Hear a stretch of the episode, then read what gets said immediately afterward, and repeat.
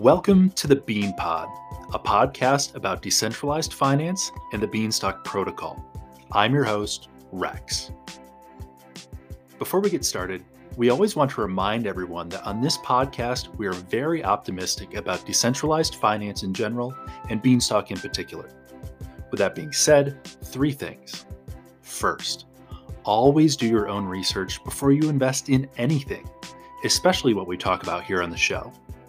Second, while you're doing that research, try to find as many well-developed opposing viewpoints as possible to get the best overall picture. And third, never ever invest money that you can't afford to lose or at least be without for a while. Oh, and as a quick reminder, Publius uses a voice modulator to help conceal their identity. It's certainly nothing to be afraid of, but it does take a little bit of getting used to. And with that, on with the show. So you talk about Hamilton and the Federalist Papers as being kind of foundational to the American system of government. Couldn't agree more. Along with that, how about you take us through some of your initial thoughts and philosophies as you began to work through the value of the project and going from, you know, whatever the idea was that started you down this journey to getting a product ready for initial launch with, you know, with something that could be um, turned around and shown to other people and start to build the team and the community around that? Yeah, there's there's a lot there as to like how how in God's name did we get here? So there's a couple different things. Mostly right place, right time for a lot that things came together in the way that they did. But to give a little bit of context as to what some of those things were, we've all been in uh, crypto and exposed to crypto for a various amount of time, but uh, five, six years, and all really had the the bias uh, that technology built on cryptographic primitives uh, and decentralized networks in particular. Uh, are going to be a major, a major part of the advancement of many of the ideas of the, the American Constitution, which today are certainly uh, in jeopardy, uh, to say the least. And when we think about the the role of this technology, uh, it's still very young, and there's a lot of problems with that technology. And so the starting point is we want to be a a part of uh, advancing the adoption of this technology, which we view as incredibly promising towards uh, achieving some of the really important changes that need to happen uh, in the not too distant future to keep things moving in the right direction, and uh, certain things that ensure individual freedoms uh, and individual liberties uh, are, in our opinion, really important to furthering individual freedoms. Uh, and this technology very clearly offers offers a lot of solutions, but that doesn't really get to why a stablecoin or why Beanstalk and, and why did we actually do this. So one of the things that most attracted us uh, when we first got into crypto was the idea of decentralized betting markets uh, for the degen in all of us. And Uh, ultimately, stuff like decentralized prediction markets are really potentially revolutionary. Uh, stuff like Augur, which is a decentralized prediction market uh, built on Ethereum that they did an I C O for in uh, like twenty fifteen, uh, and then it launched in July of twenty eighteen. But Augur never really reached any sort of significant adoption. And that was something we spent a lot of time thinking about why. And sure, you have Ethereum fees and friction there, which makes order books difficult. And there's lots of other complexity that you have to get right, which Ethereum makes potentially difficult. But ultimately, Augur is live. You can use it. And so that didn't really make sense to us as why, why it never got adopted. And the thing that we, we kind of settled on or Uh, came to the conclusion of was that uh, the current structure of the markets, the currencies you had available to use on Augur uh, made Augur really impractical to use, because you could either use Ethereum, for example, which is uh, super decentralized and native to the Ethereum network, or you could use Ether, excuse me. But, but the problem was that the value of Ethereum was incredibly volatile. And so you're making a bet on one thing, but in reality, you're also taking a bet on the price of Ethereum. And then you could hedge your risk, but then that's a pain in the ass. And who wants to do that? And so in reality, using Augur in a practical way to get exposure to the things that you wanted to bet on was easier said than done. So in short, Augur also supports stable coins, coins that are pegged to the value of a U S dollar, for example. And so you would say, well, why don't people just use stable coins? And the conclusion that we came to was that uh, because of the really high borrowing costs on stable coins, it made making markets on Augur really impractical.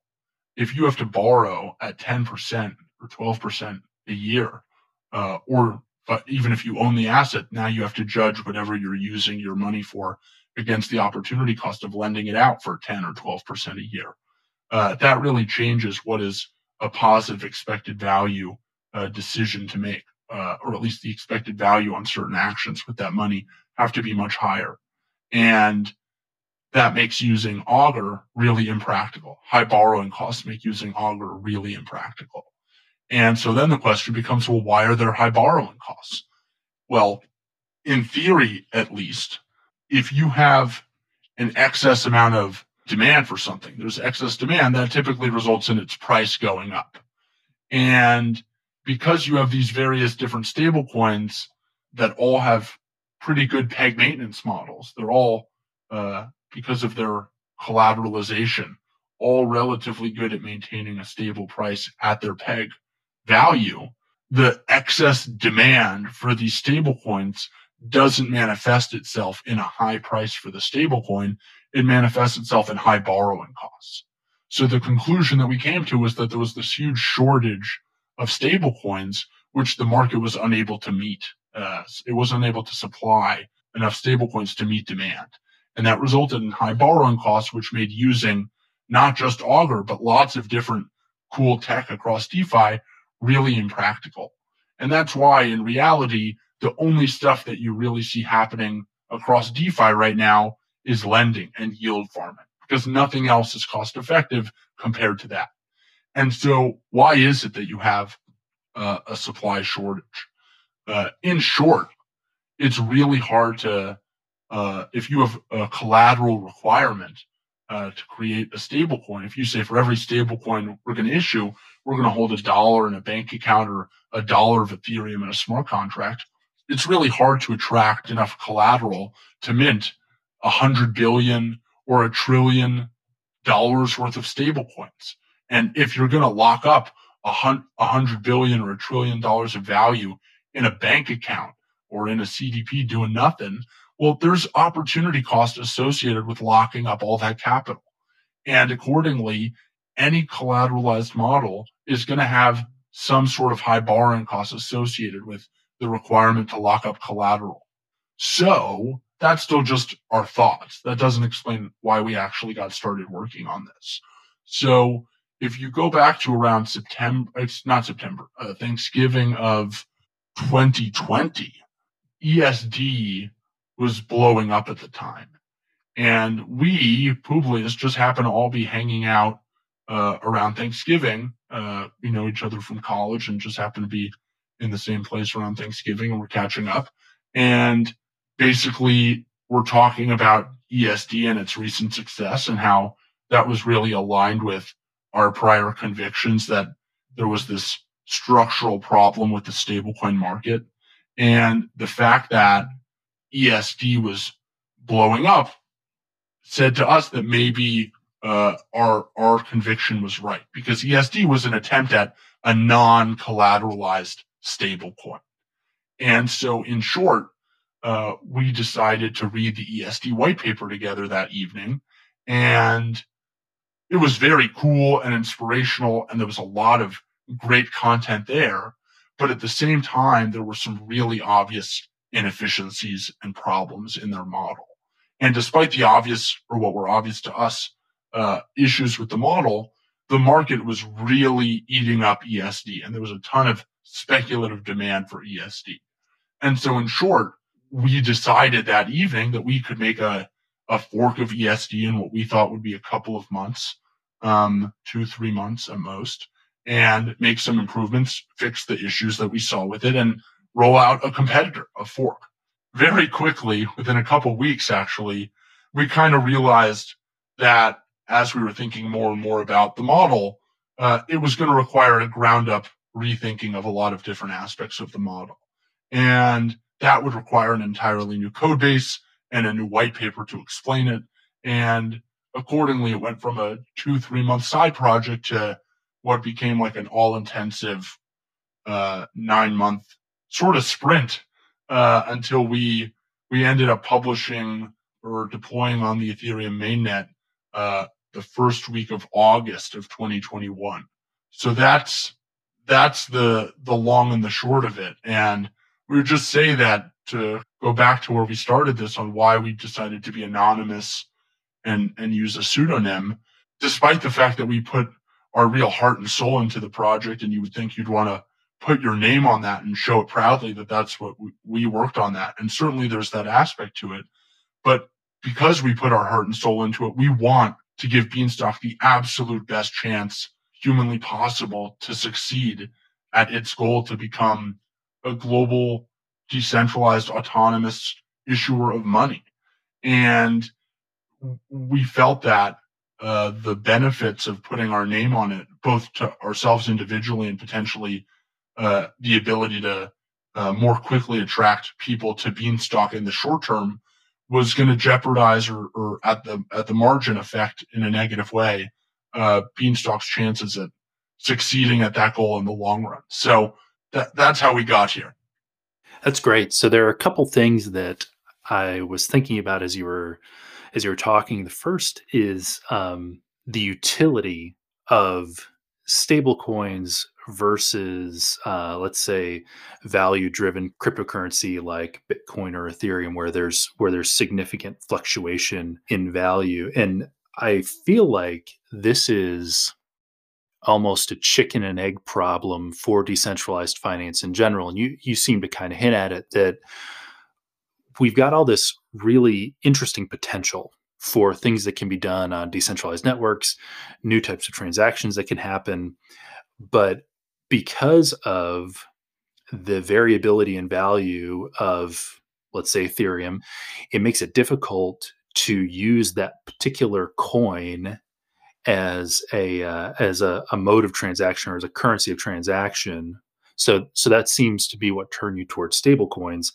But then you put in this this idea of neutral carry versus negative carry. And, and we could talk about that more, you know, either here or at, at some other venue. Basically the idea that um, the utility of a coin is somewhat opposed to its value as, as a lending tool, which unfortunately takes away its, its utility. It, it makes it a more difficult or a less enticing Uh, medium of transaction or, or less enticing currency to use to actually do stuff. And so the it seems like the problem that Beanstalk is looking to solve is a to create a currency that is that is indeed stable, that can be used for transactions where um, someone utilizing it doesn't have to worry about the price of Ethereum right now as opposed to the price of Ethereum in ten minutes or the price of Ethereum in two years. So creating stability from that standpoint. And then at the same time, to have that, that ability to be used for practical purposes without the user feeling like they're missing out on making some type of, you know, five, six, seven, ten percent return on an investment. So, you know, eventually when we get to the point where we use cryptocurrency to buy soccer balls or pay for haircuts, there is both stability and utility for the coins that are available through systems like Beanstalk. Yeah, you said it quite well. And the the core design principles of Beanstalk are both a response to the current structure and a statement as to what things could be when incentives are properly aligned. And so, uh, you know, maybe we'll get into some parts of the, the specific mechanism to get to that uh, and, and how they create those effects. But ultimately, that's the name of the game, right? When you have well-defined incentive structures within a protocol, you can create some sort of uh, new utility in the same way that Ethereum miners or Bitcoin miners are uh, spending money and s- spending resources Uh, to create some sort of utility uh, that can be applied more generally to various different protocols. And Beanstalk is uh, trying to be one of them. The Bean Pod is a production of Beanstalk Farms. You can find us on Twitter, Discord, and our home on the web at bean dot money. You can also find me on Twitter at RexTheBean. And as a final reminder, this podcast is not financial advice. Thanks again for listening.